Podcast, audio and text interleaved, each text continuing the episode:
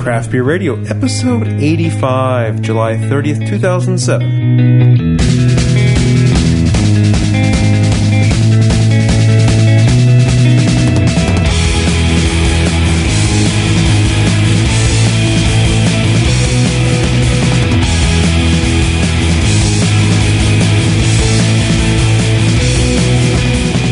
Welcome to Craft Beer Radio, the show dedicated to craft beer and the craft brewing industry. I'm Greg Weiss. And I'm Jeff Bearer. This week we're doing Belgian wit beer, the Belgian white style. This is the style that was just about extinct in the 60s when Pierre Celis, working at Hoegaarden, working out of the history texts, reinvented the style that is the wit beer as Hoegaarden. And uh, so it's it's only another uh, it's only a 40 year old style after it's been revived. For, more or less. Now, this is an interesting style because it's one of my favorite styles, and it's also a style that I think we're not going to have a problem coming up with ways to describe them. I didn't like wit beers for the longest time, and then I think doing the show and expanding my palate got me around wit beers. I, I love them now. I just love the flavors in a wit beer. This is not going to be the like, oh, this is kind of hoppy and malty. I mean, we're going to be able to taste individual spices. Yeah, the the beers are typically spiced with uh, coriander and orange peel. So we have a lot of that to describe in here. So which beer do you think we should do first? Well, let's start with well, let's start with this one right here. Okay. This is the Blanche de Brou, Blanche de Bruel, Bruxelles. It's Brussels. Yes, from the uh, Brasserie Lefebvre in Belgium. Uh, it's been a while since I took French, guys. I'm really sorry. This is alcohol 4.5%, and it's brewed year round. We don't have a lot of information on these, unfortunately. Yeah, just when you do the uh, the Belgian import, uh, the Belgian uh, breweries, generally not much technical information, and um, no, yeah, none of the breweries really gave us much info this time. So Uh oh. uh, skunked. Yeah. I thought I smelled skunk when I opened the cap. Not good sign. oh no. Maybe we can air it out a bit by looking up the BJCP guidelines for wit beer. Yeah, let's do that. Let's let the beer sit for a sec. Okay, so this is style 16A for those of you keeping score at home. For the aroma, we have moderate sweetness, often with lightness of honey and vanilla, with light, grainy, spicy wheat aromatics, often with a bit of tartness, moderate perfumy coriander, often with a complex herbal, spicy, or peppery note in the background. Now, see, to me, that sounds like a whole bunch of everything. Right. I mean, like, what doesn't it have? Well, no diacetyl. It, Well, sh- everything has no diacetyl, just about. it should be very strong, a very light golden color, which this is. It's a little bit foggy. Uh, and it should have a flavor of pleasant sweetness with some orange citrusy fruitiness, uh, dry, perhaps tart finish, low wheat flavor, and a very light lactic tasting sourness. Spicy flavors are common but not overpowering. It can taste moderately of coriander and other spices at a more subtle level. Now, I don't know if the uh, style guide there is suggesting what I'm smelling, like giving me suggestions, and my brain saying, "Hey, yeah, I smell that," but I kind of smell a honey in the aroma of this one.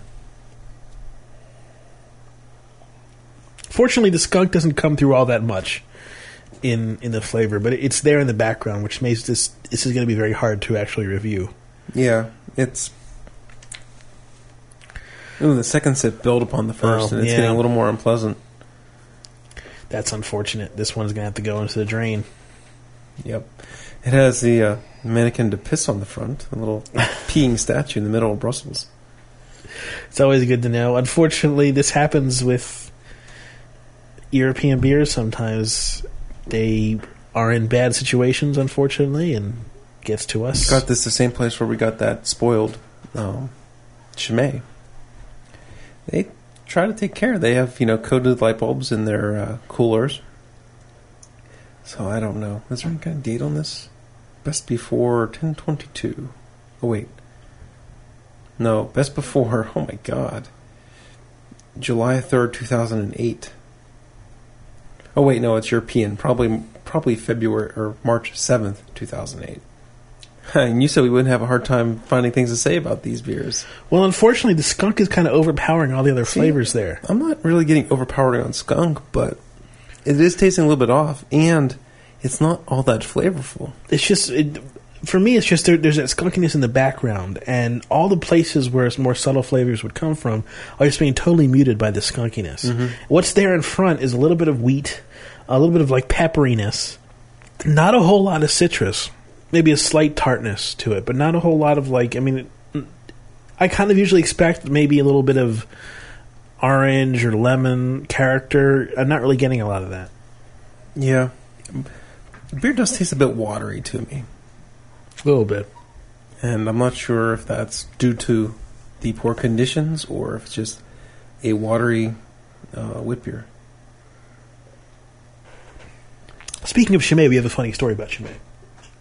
Uh, one of the marketing people for Chimay listened to the show.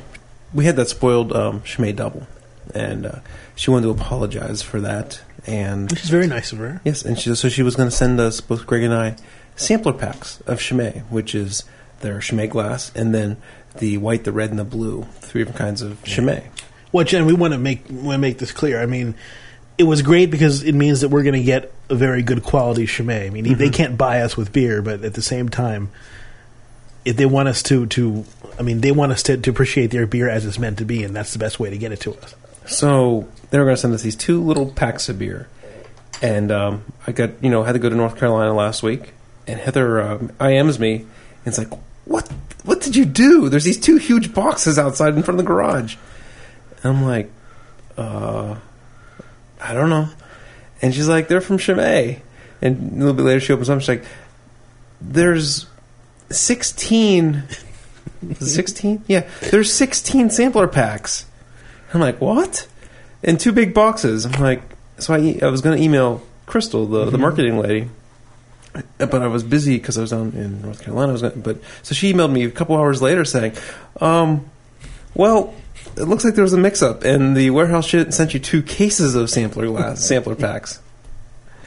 So the very good news for our craft beer radio listeners is that they didn't want the beer back, but instead gave them let us donate it for DVD sales, Right. For the craft beer radio second anniversary DVD.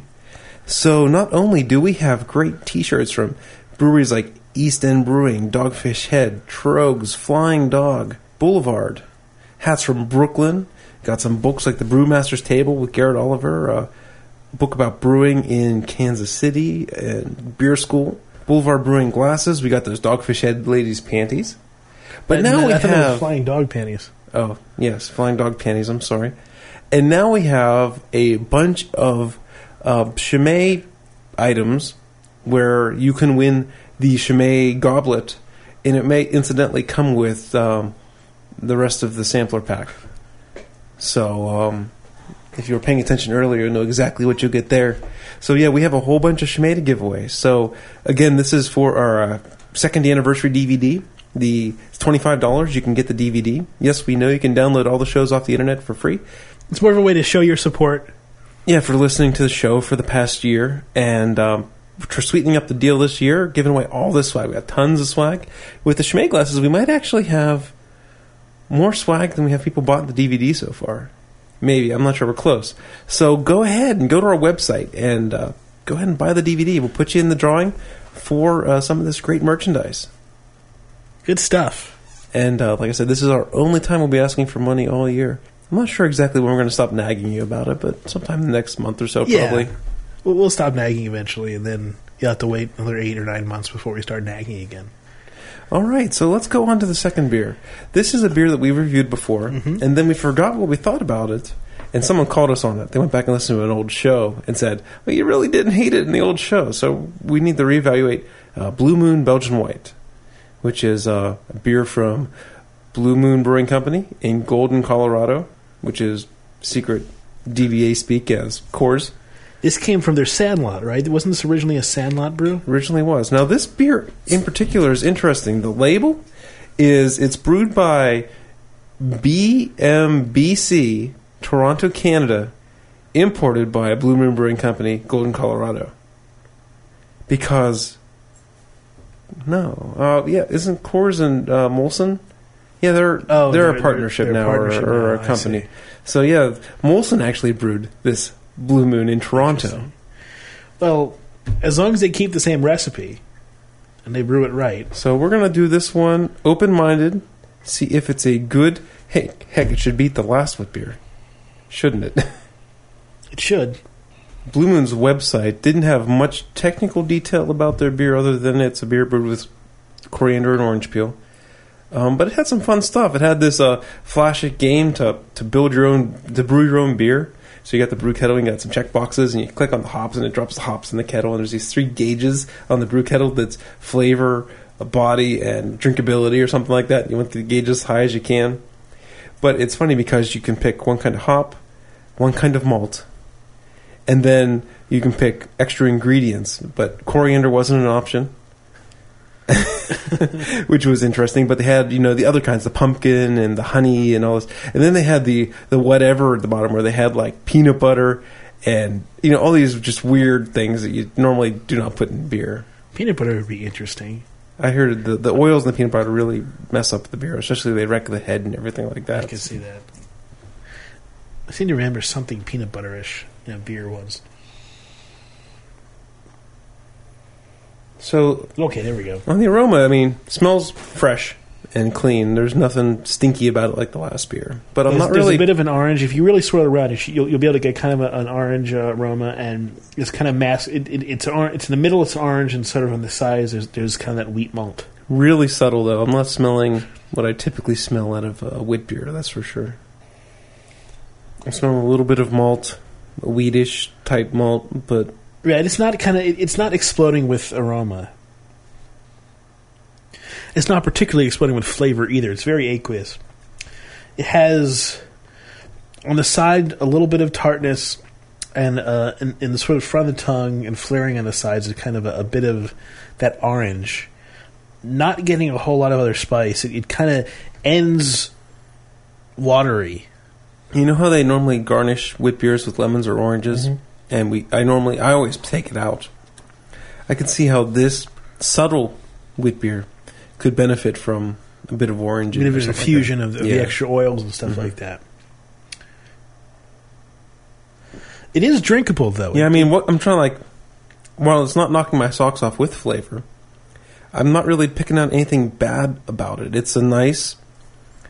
See, calling it a Belgian wit beer, yeah, it has a little bit of that Belgian yeast type character, but it, if I was like mixing two beers, I would say this is like 80% American wheat, 20% Belgian wheat. You know, just not really where you expect a lot of Belgian whites to be. Well, is this all wheat? Because a lot of these aren't necessarily all wheat. No, a wit beer. Or, see, This is wheat and oats. Okay. Um, the proportions on a wit beer, I'm not sure of off the top of my head because I haven't brewed any wit beers. I know for like Hefeweizen, you know, those are typically 50%, over 50% wheat. Um, but for a wit beer, I'm not sure what the proportions are. Right here on this Blanche de, Bru- de Bruxelles, Mm-hmm. it says uh, barley malt and wheat 40%. So there's an idea. Okay, so theirs was 40% wheat. Yeah, so while this is a drinkable beer, it's not super exciting. I yeah, it's had- not a particularly exciting one, and I think that's that's kind of where where Blue Moon loses out to other beers, like for instance a, uh, a Hoegaarden or something Right. like that. I had a uh, wit beer at North Country Brewing on Saturday. Uh, they're Nitwit. I'll tell you what, Greg. I've never had a wit beer that is ha- packed that much coriander. It was way too much. Mm. It was so overpowering. I mean, I thought the uh, Southampton double wit, double white, was crazy Yeah, when I drank it, pretty crazy. but it's still drinkable. This this nitwit, I, I the brewer wasn't there, Sean wasn't there, and I asked my bartender, and he wasn't sure. I'm like, "Do you know what the w- nitwit's supposed to taste like?" And he no, he didn't like the, he doesn't like wheat beers. Mm. But I'm like, "Is this normal? I mean, do you have any idea if this is normal or if this is, you know, sometimes like I know Scott Scott Smith from East End Brewing has told us before that, you know, sometimes when you get a new order of spices in, you get some new coriander. It's more potent. So maybe he got a fresh batch of coriander, threw it in, and whoa, this stuff took off, you know. But I mean, that it was just so. It was the opposite of what we're drinking right now. I took a nice big gulp, and I felt a, a good amount of prickly carbonation and coriander on my tongue there. So it's coming through a little bit more after as it's settling down.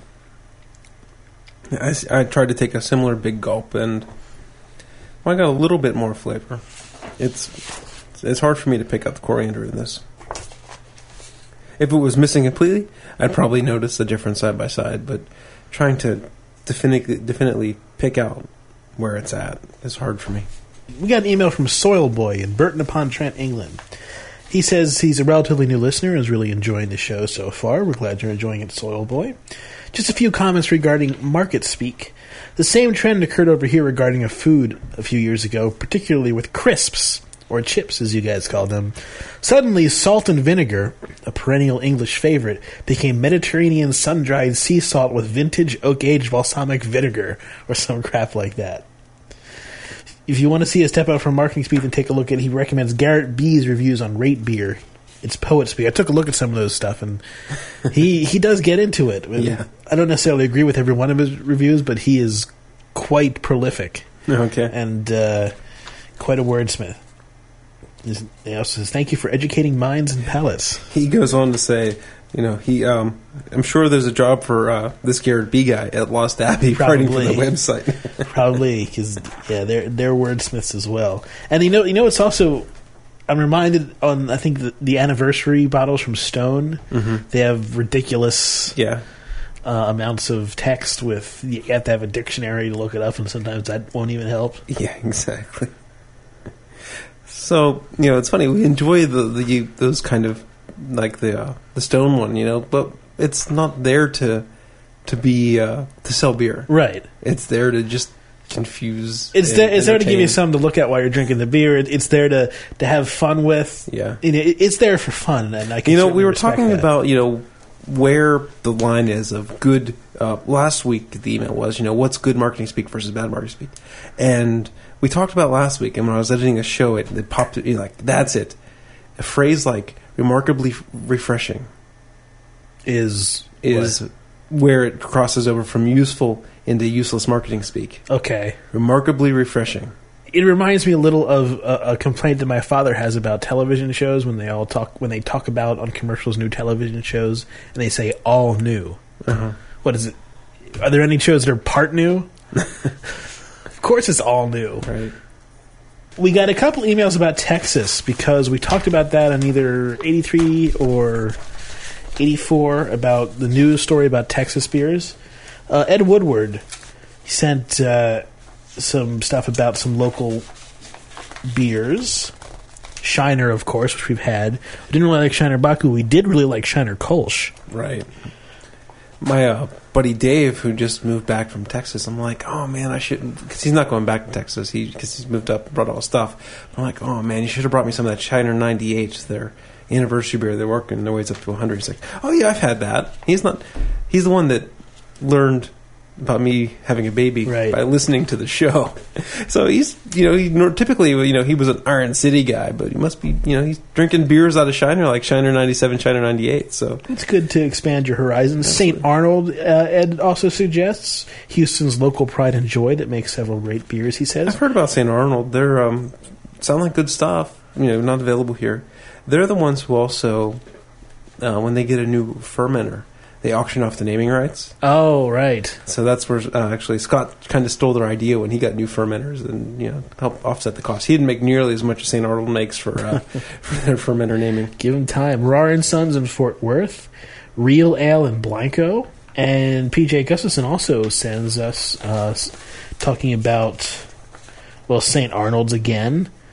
They occasionally put off a one-off batch called Divine Reserve, which, if you pardon the pun, is heavenly. Live Oak and Real Ale.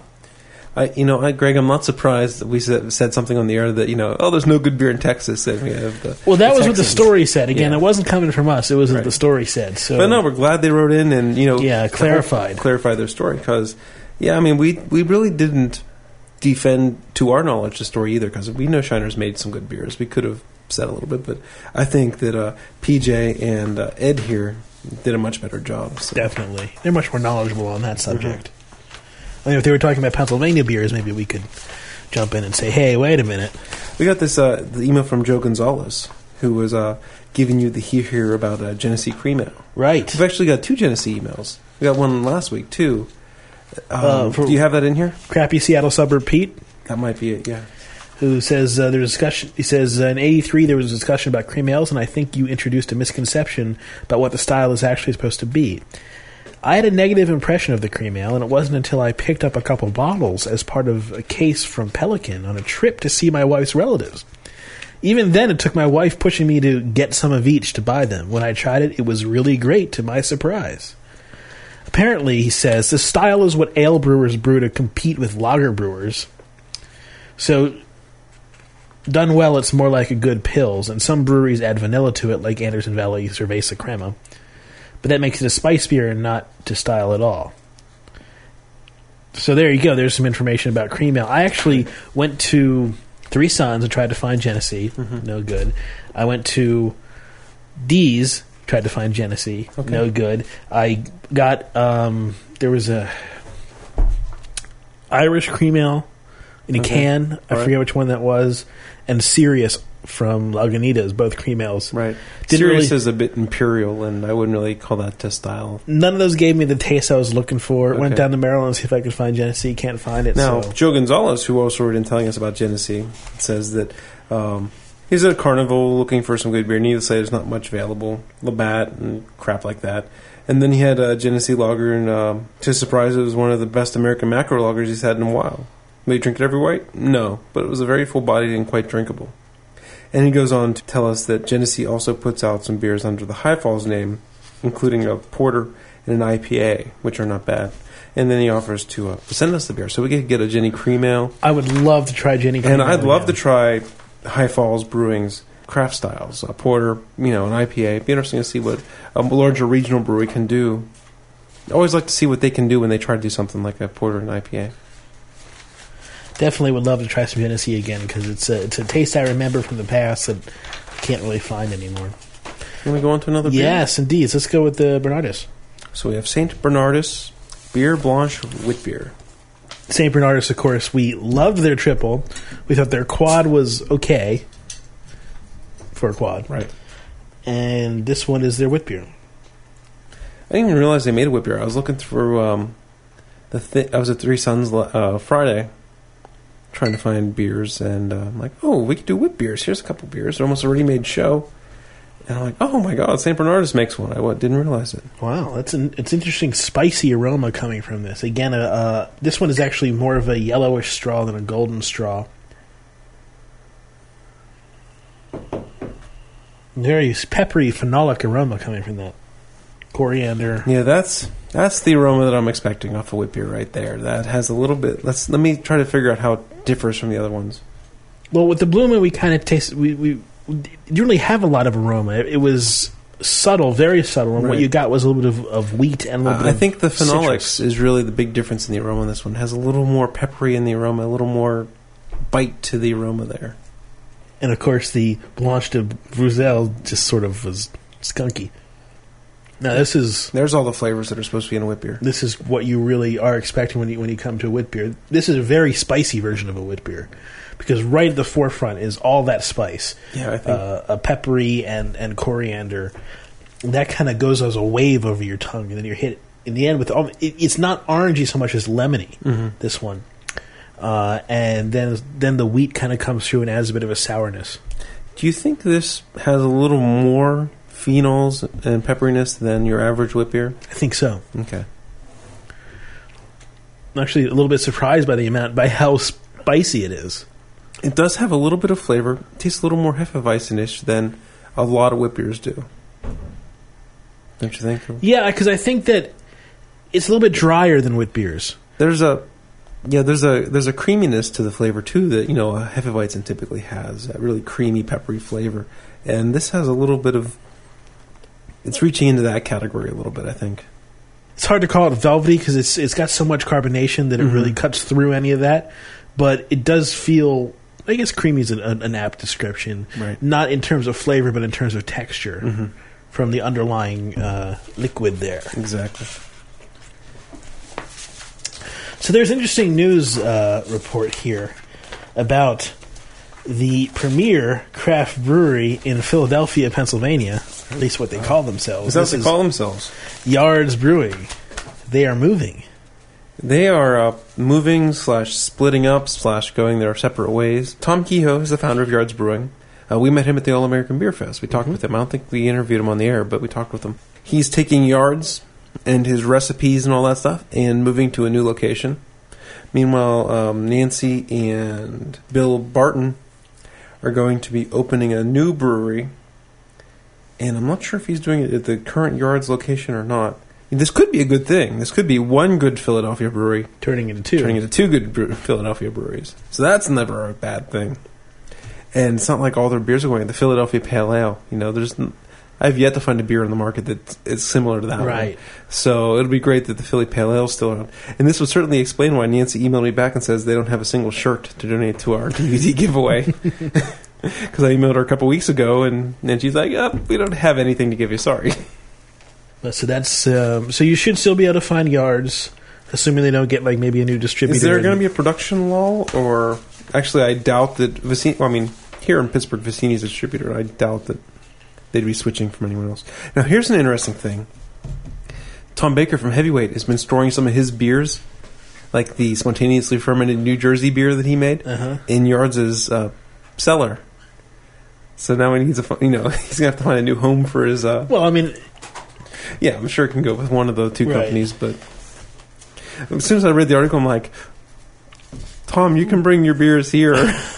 where are you going to store it? a couple barrels of uh, spontaneously fermented New Jersey beer. Maybe we can give that out with DVDs. There we go. Now, this is another news story about. Uh, this is one of those press releases from Anheuser Busch, but it's about the Here's the Beer campaign about how uh, they did a latest Gallup poll that shows that 64% of Americans who consume alcohol say that beer is their beverage of choice. So, yay, beer. I think that's that's interesting. If it's, I know that beer beer in general has been losing ground to wine, and that's one of the reasons that Anheuser Busch is changing to a more sophisticated image. Is because not necessarily to appeal to the craft beer drinkers, but to appeal to the people who have stopped drinking beer because wine's sexier. Mm-hmm. So this kind of caters to those people who beer is too crude, wine is more sophisticated. I think that's what this press release is for. Not really targeted to us at all. No, but I just figured I would point it out because it's kind of a slow news week anyway. Right. Got a couple other emails here before we get on to the last beer of the evening. We got a uh, email from Alexander in Montreal, and um, he wants to know uh, whose personality is rubbing off on whom here. Sounds like you guys have developed the co-host thing to a new level. I think he was referring to uh, last week's show towards the end, where I got a little bit more opinionated when you were trying to do your rankings, trying to be a little bit more Greg-like. Uh, I wouldn't expect that all the time. I, I, I did joke with Alexander. I'm like, tune in to episode 85, Crossfire Beer Radio. Right. I'm wearing the bow tie tonight. He also suggests that we should do a show or two on session beers pretty soon. If we can find them, we'd love to. I think he was more so suggesting that so he wouldn't be as uh, blitzed at the end As of the blitzed, show. well. I think that's why he was suggesting that. Again, if we can find them, we'd love to. It's a lot of beers, and this is. I would like to bring this subject up again because I didn't really get a lot of feedback on it, or any feedback really, and I think it's something interesting to talk about because craft beer is starting to approach that level, that interesting mid-level where it gets popular enough that marketing pressure starts to apply to craft brewers in the sense that I really do think that craft brewers are, are going to be brewing a lot of high alcohol, high gravity stuff because that's what sells more. And there's going to be a bit of a backlash against craft brewers from people who say they sold out. Sold out for for selling for for making double IPAs. Sold out for being getting too big. Uh, craft Oh, you mean just breweries in general getting big? I I don't know. I mean, I think breweries like New Belgium, Sierra Nevada, Anchor have kind of um, fought that battle, and I don't think it's going to be as bad as you're suggesting because because other breweries have already done it.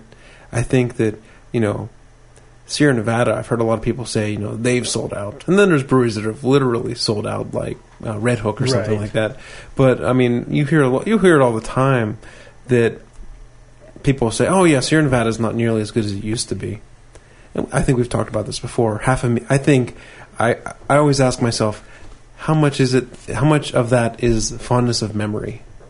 Right? Was was Sierra Nevada really that much better, or was it your memory making it better over time, or was it like we suggested this about Redhook? Maybe Redhook ESB is exactly the same, but 15 years ago there was no other tremendous ESBs to compare it to, so it was a good ESB. And now you have all these other ESBs around that have just become, you know, better ESBs, quote unquote. That Redhook doesn't seem as good anymore. Okay, so maybe the sold out argument is a good isn't a good argument, or maybe it's one that's already been covered. But the idea that market pressure is going to force a lot of these brewers to really brew more high gravity stuff and a lot less. I, I, it's an interesting question because you you could say market pressure, but I mean the true market pressure is to to cater to macro drinkers. But there's like a sub market pressure. You got about the, the guys who are woohoo, give me the strongest stuff you can find, the most flavorful, the most puckering, the most insane, blow your ears out. Hoppiness, you know. There's still a part of the brewer who wants to be able to to brew stuff that sells, mm-hmm. not just brew stuff that they want to brew because they don't want to have it l- lingering in the back that no one buys it Right. and have to throw mean, I think a good later. example would be Southern Tier at the moment, where they have this whole new series of these imperial imperial IPA, thirteen percent. Imp- uh, Uber Sun, it's an, their imperial. There it was an American wheat that was already IPA hopped, and now it's, they did an imperial version of it. They have an Imperia extra pale ale. They have um, just all these beers they're putting out are just big, big, big. Give me a another Phin and Matt's type beer, you know, a nice mild one. and it, it's uh, I can't drink the unearthly IPA at thirteen percent. it just it's good, but is that whole uh, sobriety quotient we've talked about before? When you know you drink a bomber and you're gonna be blitzed out of your mind, it's it's not that good enough to waste all that sobriety on. Just my opinion. I don't know. Well, let's get our last beer of the night here. This one sounds pretty exciting. We'd love to get your opinions on that one, by the way. So send in your emails about that. This is the Mothership Wit from New Belgium Brewing Company. It's an organic wheat beer. Fortunately, you know these are all kind of session beers. None of these are higher than five point five percent. Oh yeah, So, good stuff tonight. although I have an idea for a beer we can do if, if we feel like we have some time to do it, which we might. Maybe we can talk do a beer that you just mentioned. We could do that, or I have another beer that's spiced with coriander and, and orange peel, but in instead it's uh, Belgian strong ale. I don't know. Okay. I'm I'm iffy. I'm, I really do want to try the Uber Sun. So With a little bit of agitation, you can start to pick out some of the wheat aroma in this one, but overall, it's just a, a clean aroma in the beer. It's really, Really- hard to pick out much of anything. it's really weird because the first, the very first thing I smelled was was sewer drain, No, and that. then that went away completely. So I don't know why that was there. Maybe a little bit of residual funk or something, but that's gone completely now. Okay, so we're drinking the Mothership Wit from New Belgium, and the first flavor I got was not nearly as full as the uh, Saint Bernardus wit beer, and, and again, it's it's subpar. I think it's not up there with most of the wit beers that we've had, um, and it, it has a bit of the uh, There's a bit of a funky flavor there. getting funky. What I'm getting is It's very very earthy I'm, I'm flavor the hardly. I'm hardly an expert on everything New Belgium, but I'm getting a taste that is very reminiscent of uh, Fat Tire and 1554. So you wouldn't. I don't know if they. You'd think they'd use wit beer yeast for the wit beer, but this one's really not that spicy. So they might be using a house yeast for this one. I don't know if you've had any of them recent, you know, recent enough to No. really draw a comparison. I but- haven't, but no, I'm still I'm getting kind of a I'm trying to place that that flavor because I want to describe it in in a way that that makes sense. It's a very earthy, uh, and somewhat of an off flavor that's hitting me kind of right at the back where my molars are. Okay. So this beer is has, uses organic coriander, orange peel, wheat malt. Doesn't say the hops are organic. It does say that there's a uh, citrus and sour flavors held in suspension. They they use the whole alien abduction type, you know, puns in here, or the. Uh, so it's um, alluring taste is the result of a gravitational balance of citrus and sour flavors held in suspension by the bright burst of carbonation. Mothership, along along the name of New Belgium's brewing's facility, has grown to encompass the brewery's sustainable approach to doing business.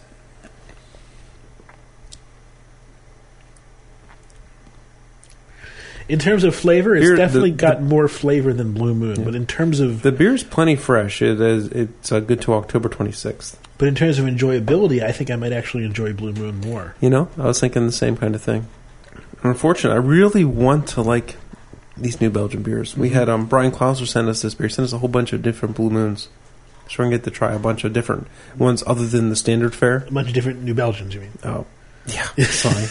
yeah, so New Belgiums. He sent us uh, Skinny Dip and uh, Two Below, I think, and and several others. So it'll be really. There's one brewed with goji berries, Oh, really? wormwood, goji berries, and something I never heard of. Wormwood too, huh? Yeah, so it's gonna be like absinthe. Woohoo! Start hallucinating on the show.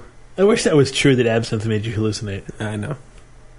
Again, it's a good hot drinker, but it's with beers. I want to be a little more complex. I don't know. I'm, I'm really not enjoying it very much. Do you find anything wrong with it, or just lack of stuff to enjoy? It kind of tastes like a like a wet sponge to me. Just getting a kind of weird sort of almost rubberiness from the flavor. Okay. Uh, I think that's what I'm tasting that reminds me of what I'm maybe incorrectly calling the house flavor from New Belgium. Uh, The more I drink this, the more I do suspect they're using the same yeast they use because it's not really a spicy wit beer type yeast. And um, it could explain why it tastes similar to Fat Tire and not the whole beer, but the yeast type character is similar to Fat Tire and 1554. I'm kind of disappointed. I was really looking forward to this show. Yeah, yeah, I am too. I I thought, you know, I'm getting all these Belgian wit beers because we were going to do three, and then I realized the one wasn't technically a wit beer, but it did have the coriander. And then I saw we had the mothership, so I threw that guy in. And uh, overall, not a, not the most enjoyable show. We got an email from uh, Jim from uh, New Jersey who uh, commutes to New York and listens to the show. He found our ad in Draft Magazine. And speaking of which, Speaking of which, if you uh, want to check out Draft Magazine, you can go on our website and get a subscription for eight dollars off the uh, the retail price. There's a link on the top of our website. And um, he had a question for us, and I didn't really answer him in the email because I figured it was a good discussion topic, and that was uh, the ca- quality and the flavor characteristics we see from drinking beers in bottles versus on tap. Well, I think I need a beer in order to discuss this. Yeah, I think we should go get one more beer before to wrap up the show. So we have Hop Sun, or the Uber Sun, the, The big brother of Right. Hopsun. Okay, so the question from Jim again was, "What is our take on the quality or characteristic differences we see in drinking a craft beer from a bottle or from the tap?" And my impression may be different from your impression, but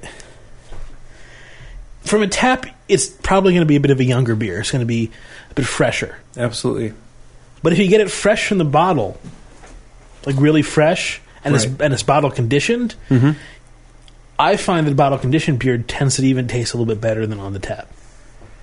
Um, I guess there is situations. In general, draft beer is going to be a lot fresher than bottled beer, so that can help out a lot with the, the flavor that you get out of the beers.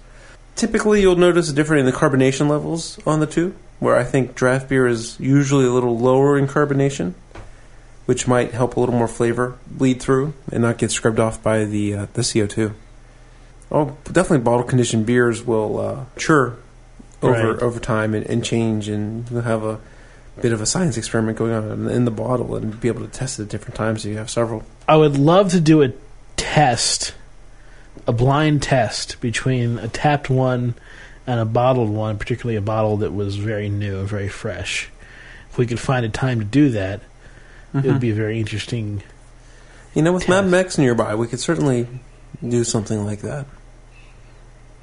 Yeah, Greg's uh, smelling the uh, Uber Sun and uh, realizing, my God, this is uh, an IPA with wheat or something. You should have seen my mouth just go from like a introspective, I'm listening to Jeff, to a very, very big smile. It's not hitting me right though. After drinking all these wit beers, it's like Belgian, Belgian, Belgian. Ruckus American. Man, Wow, that that's that's a lot of hops for a wheat certainly beer. is. Yeah, It's whew, there's a nice bit of sweetness there too, which I'm digging. But the wheat is giving it a bit of a bit of a kind of peatiness at the end there. I, I I'm really not in the right mindset to to, to review this beer. Well, I'm not going to review it because Yeah, it's I mean, not, I'm just saying yeah. that to talk about it, it, it's not what I expected to drink. It's not what my tongue once right now. To be honest, I mean, it, when I drink it, it tastes good, but I don't want to drink more of it because it's just not what I'm in the mood for right now. It's it's a difference. It is a difference. Well, in terms of these beers we drank, let's go ahead and rank. I guess uh, I'm going to go with Saint Bernardus as number one because I think that was definitely the most enjoyable of the night. Saint Bernardus wins again. Who would have thunk it? They uh, they know what they're doing. It was little a little bit of like a little bit overspiced in a sense. I don't know how well it would win against something that we It it had a, the phenols in it were a little bit overboard for the average wit beer. like against uh, Hoegaarden or something like that, it probably wouldn't win. I think Hoegaarden, when we last had it, it really shocked us by how great it was. No, the Saint Bernardus was really good. So, judging for style and, and judging for what's a good beer, it could be two different things too. Right. It might not be best per style. Still was really good. Number two, Blue Moon. Blue Moon gets the win because while it wasn't exactly a very flavorful concoction, it also wasn't uh, any. There were really no negative parts to it. Right. I, I agree with you so far. The uh, I can name a ton of wit beers I like better than Blue Moon, but on tonight's show, it ranks pretty good. And I couldn't say anything bad about it, other than it could use more spicing, A little more oomph. And you know, if I ever am in the situation where I'm at the restaurant and I order a Blue Moon, it comes with orange in it. Might I keep might- the orange with I might yeah. throw the orange in the glass with, for that, just to give it a little bit more uh, citrus flavor. And it might be something like sticking an extra, like a, a live hop into a into a beer. It'll Mhm. just give a little bit more of that essence that you want. Uh, okay, I'm going with the mothership next because there were a couple off flavors in there. There was some weird kind of rubberiness, but it wasn't skunked, so that gives it number three. Yeah, I, I agree with you on that one too. I, uh, the Mothership Wit, I thought was a good drinkable one. And number four, just and I don't know if we can really call this a, a judging because it was skunked, and that hurt. Yeah. Uh, I mean, even if I could see through the beer, it just seemed really watery. yeah. And it might not be watery when it's a good bottle, but if we can take out the off flavors, I still think it was a really watery beer.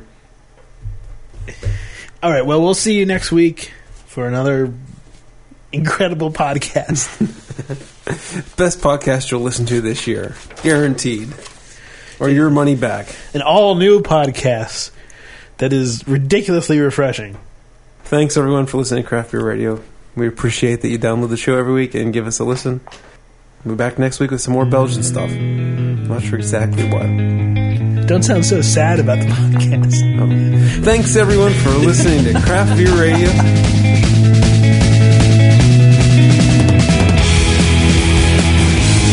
That's all for Craft Beer Radio. Send us an email at beer at craftbeerradio.com or check out our website, craftbeerradio.com, for forums and more information. Our music, opening and closing, were Out of Towners by the band Saint Dragon, available from the PodSafe Music Network at music.podshow.com. Craft Beer Radio is licensed under the Creative Commons license. Check out craftbeerradio.com for more information.